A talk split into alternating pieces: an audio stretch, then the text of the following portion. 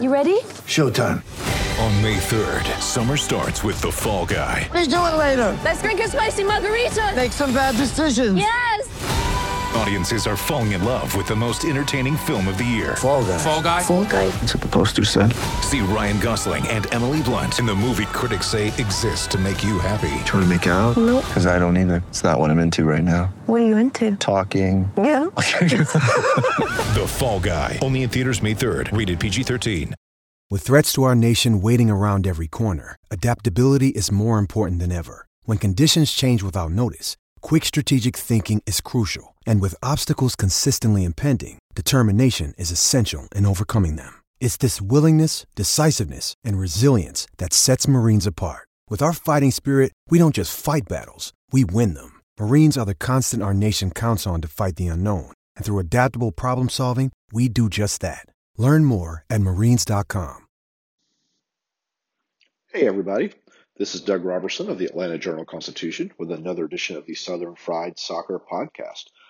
It is a cold, wet November 4th, and last night, Atlanta United practically secured an MLS playoff berth with a butt ugly 0 0 draw at New York Red Bulls in gorgeous Harrison, New Jersey. There's really not a whole lot to talk about in the game. Um, Atlanta United was held to one shot on goal, which tied for its lowest mark, the seventh time that's happened. Its one chance created was its fewest amount in an MLS match. Its two total shots were its fewest ever in an MLS match. But the team got its 10th shutout. It showed that it could handle pressure for 90 minutes. It really limited New York to just one good scoring opportunity, even though the Red Bulls did put 15 shots on goal, or took 15 shots, put three on goal. And that one good opportunity was by Klimala, who would have been ruled offside had the um, play been reviewed, uh, should he have scored. But Guzan saved the shot. Atlanta United won more duels, which is a good sign. Um, possession, it was dominated 56 to 43, but that's kind of what happens when Atlanta United goes to Red Bulls, where it remains winless uh, in its history, but is 06 and 4 and is still yet to score a goal against Red Bulls in Harrison, New Jersey. I think it scored one against NYCFC, or maybe it didn't earlier this year. Uh, so it's just not a good place for Atlanta United to play. Um, but again, it practically secured a playoff berth. The only way it can lose a playoff berth is if it loses to Cincinnati by at least seven goals on Sunday on decision day, and Red Bulls were to get a result against Nashville. Nashville has secured a playoff spot. Um, so, but it will be playing to try to keep that third seed or maybe earn the second seed. So it will have something to play for uh, when it hosts Red Bulls. Philadelphia and NYCFC are going to play each other. As we look at the table here, I'm going to go through it really fast for you. New England with 73 points, Supporter Shield winners. Congrats to the Revs. Philadelphia and Nashville are tied on 53 points, but Philadelphia has the first tiebreaker, wins 14 to 12. And fourth is NYCFC with 50, and fifth is Atlanta United with 48, and sixth is Orlando with 48. But Atlanta has that first tiebreaker, um, which is uh, which I'm sorry, with the second tiebreaker, which is goal difference.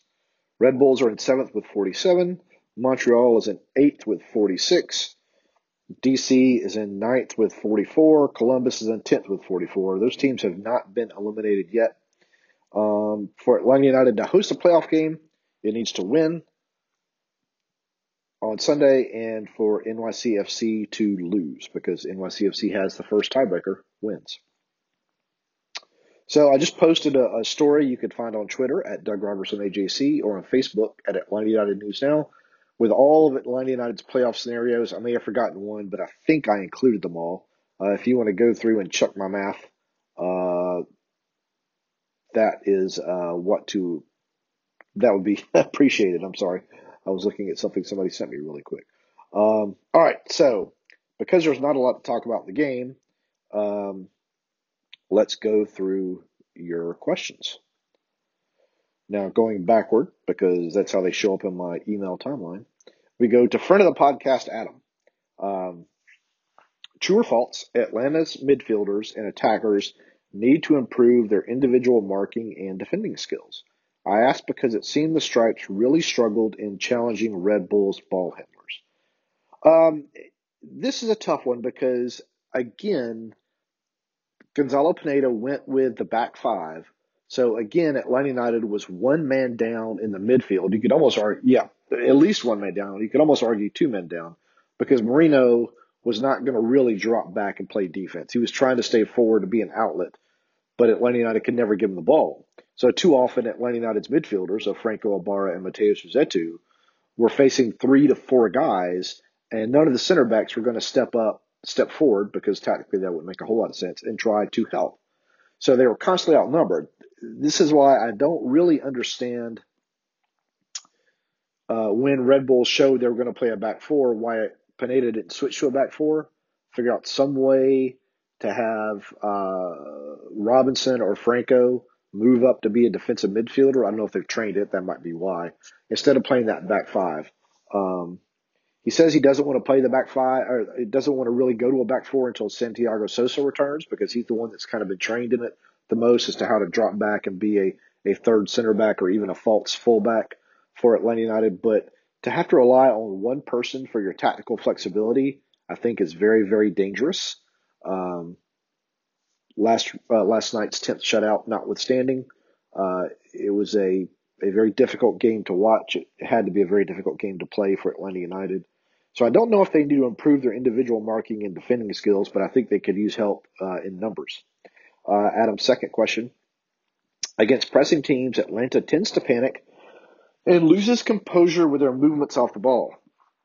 As a result, there would often be few to no outlets for Atlanta when they did get the ball in their defensive end. Who in the midfield could, should be better directing traffic in this regard? Um, yeah, I don't know if they lost composure. Red Bull's pressure was just really, really tough to break down. And when it did finally break, the Red Bulls would foul and instead of taking the kick quickly, the ref would give Red Bulls time to get back and get organized again. So Atlanta really couldn't take advantage of its fast break opportunities. And then the two that it had that come to mind were wasteful, uh, one by Barco and one by Araujo. And then, of course, they had the one shot at the end by uh, Bello, but it was hit right at the goalkeeper. Um, so I think they just it's, it's still a very young midfield. Rossetto, Ibarra, Sosa, who didn't play. They just need experience, I think, and they still, I think, need a, a, captain on the field who's not a goalkeeper, who's in the middle of the field, who can talk to the guys and kind of direct them as to what they need to do as the game is is ongoing. So thank you for that, Adam. Now we're going to go to Mark. What was the strategy going into last night's game? Did the players execute the strategy? If not, why? So the strategy was um, Josef Martinez was being held out because of load management. You might be able to hear a cuckoo clock in the background here. And so Pineda elected to go with a false nine formation, the dual false nines of Barco and Araujo.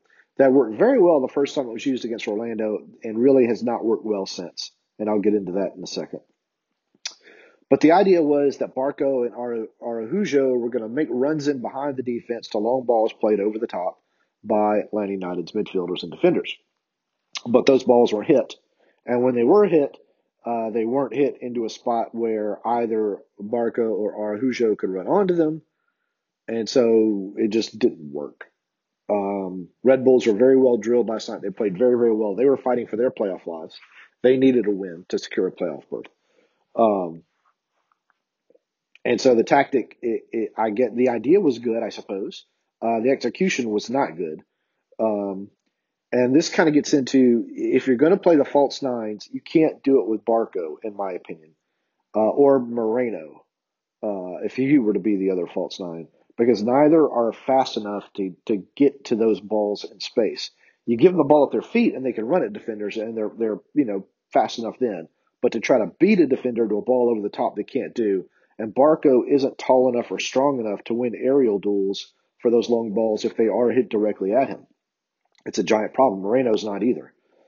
So if you do the false nine again, it's almost I would bench Moreno, put Barco as the attacking midfielder, and then either Kubo or Conway to try to win those aerial duels. Neither one of them are going to win a foot race either, but they can at least win those aerial duels. That's if Pineda decides to go back to that to that strategy, but I'll be uh, I'll be surprised because it just really has not worked the past couple of times that he's used it. Uh, Matthew Shank, who I think is a first time question submitter to the podcast. Matthew, if you submitted others, I apologize. Uh, one of the reasons the club continues to throw out a back three is it tactical or personnel related? My suspicion is the club can't decide between Walkes or Franco to the bench, and they don't want to upset either of them since they will probably be the starting center back pairing in a back four next year, assuming Miles is sold. But from my untrained eye, it feels like a lot of the issues with open space in the midfield could be solved by going to a back four and bringing on another central midfielder. And with Miles and Anton or Alan with more than sufficient to cover in the back. Yeah, um, you know, we've been asking Pineda about the back four, and he has said he doesn't want to do it basically until Santiago Sosa returns from injury. And as I just said a few minutes ago, I think it's dangerous to have to rely on one player uh, to do whatever the tactic is you're trying to, to execute. Um, I know that it, if that player is super duper special, uh, Ronaldo or a Messi or a Lewandowski, then that's fantastic. Um, you can do that. But Santiago Sosa is not that guy. He's a good guy, but he's not a world class player. Um, and so, you know, I thought we I thought we would see the back four against Miami. I thought we would see it against Red Bulls. I think we're going to see it against Cincinnati. Um, but yeah, it, it's it's a curious one. It's, it's, really interesting because if you remember in 2018, Tata switched from a back four to a back five for the playoffs because he realized that to win in the playoffs, you're going to have to play defensive soccer. It seems now like Pineda needs to switch from a back five to a back four because the team cannot win midfield right now. It hasn't in its past few games, which is why it struggled to score goals, in my opinion. All right. We're going to Nick. Uh, I hope you and your family enjoyed the World Series. Well, thank you, Nick. We did very much. It still feels a little surreal to me, but my friends and I had a great time last night. Well, that's great. And, you know, the paper you can buy, the pay, they're putting out special uh, extra editions of our commemorative World Series sections um, in, in local grocery stores in Atlanta. Uh, it's going to be in the Sunday paper. We're putting out a book, so please look for all those things. Anyway, Nick goes to his question as soon as I take my coffee sip here. My Atlanta United related question is since Heinze was fired, Atlanta United is 10 5 and 3, which is one of the best records in the East. Considering we didn't win a soccer game in three months prior to that, I think that's pretty darn good. Am I wrong? No, no, you're exactly right. Pineda and Valentino have done a fantastic job uh, with Atlanta United. What I think you're starting to see, at least in the past few games, I was messaging someone about this just a bit ago, is I think it's starting to dawn on Pineda why De Boer and Glass and Heinze had some troubles with this roster because I think some players just have difficulty executing some of the tactics within the game for whatever reason, either mentally or physically or awareness or what. And what he's trying to get them to do, they're just not doing. And this was a complaint of Glass. It was a complaint of Frank. Um, I don't think Pineda is going to do that yet. Uh, he's still trying to win trust and confidence, and he's not going to badmouth his players. But he has said, you know, again and again, simple pass, simple run, simple decision. And last night you saw some more examples of, of some poor decisions when Atlanta United had time on the ball. So we will see what happens against Cincinnati, and the playoffs are a brand new season, as Atlanta United president Darren Eales likes to say, and anything can happen. Uh, also, uh, should I be on the lookout for more full page AJC headlines? I still have my United ones and want to make sure I get these too. Uh, I don't know what that question is, Nick. Um, if you want to message me again, I will try to answer. Ben says, Hey, Doug, I, will uh, enjoy your coffee. Thanks. I'm going to take a sip right now. I will most likely be full French press into the day by the time you release your podcast. Well, good for you, Ben. Uh, keep up the great work. Thank you. Uh, do you think Pineda pulled a Schmetzer and went full anti soccer as his tactical plan? No. Uh, Pineda does not want to do that. He wants to attack. He wants to be on the front foot. He's said this many, many times. Um, I don't know how often Seattle has played at Red Bulls, being in the Western Conference. Uh, so I don't know if last night maybe surprised Pineda a little bit, just the live, the ferocity of, of Red Bull's press. Um, do you think a performance like this will boost the mentality of the team in closing out games with such high stakes on the line? Yeah, I think it should defensively. Offensively, I think the team should be really concerned. Uh, you, you know, even without Josef, you still had Moreno, you still had Barco, you still had Araujo. That's three DPs or former DPs out there, and they couldn't do anything. Uh, that would be concerning because uh, if Atlanta United is fortunate enough to host a playoff game, this is what they're going to see. They're either going to see a press or they're going to see a bunker with a crap load of fouls. And they got to figure out some way to solve it, and they just haven't. And I hope you're getting good weather in Philadelphia, Ben. Matt Grabowski, a friend of the podcast, uh, says this team looks like it is going backward. Uh, maybe everyone was up too late watching the Braves last night. They all look like they didn't get enough sleep. Maybe that's true, Matt. I don't know. Uh, coffee sip. I am seeing a team that can barely complete a pass, let alone maintain possession or make any kind of attack.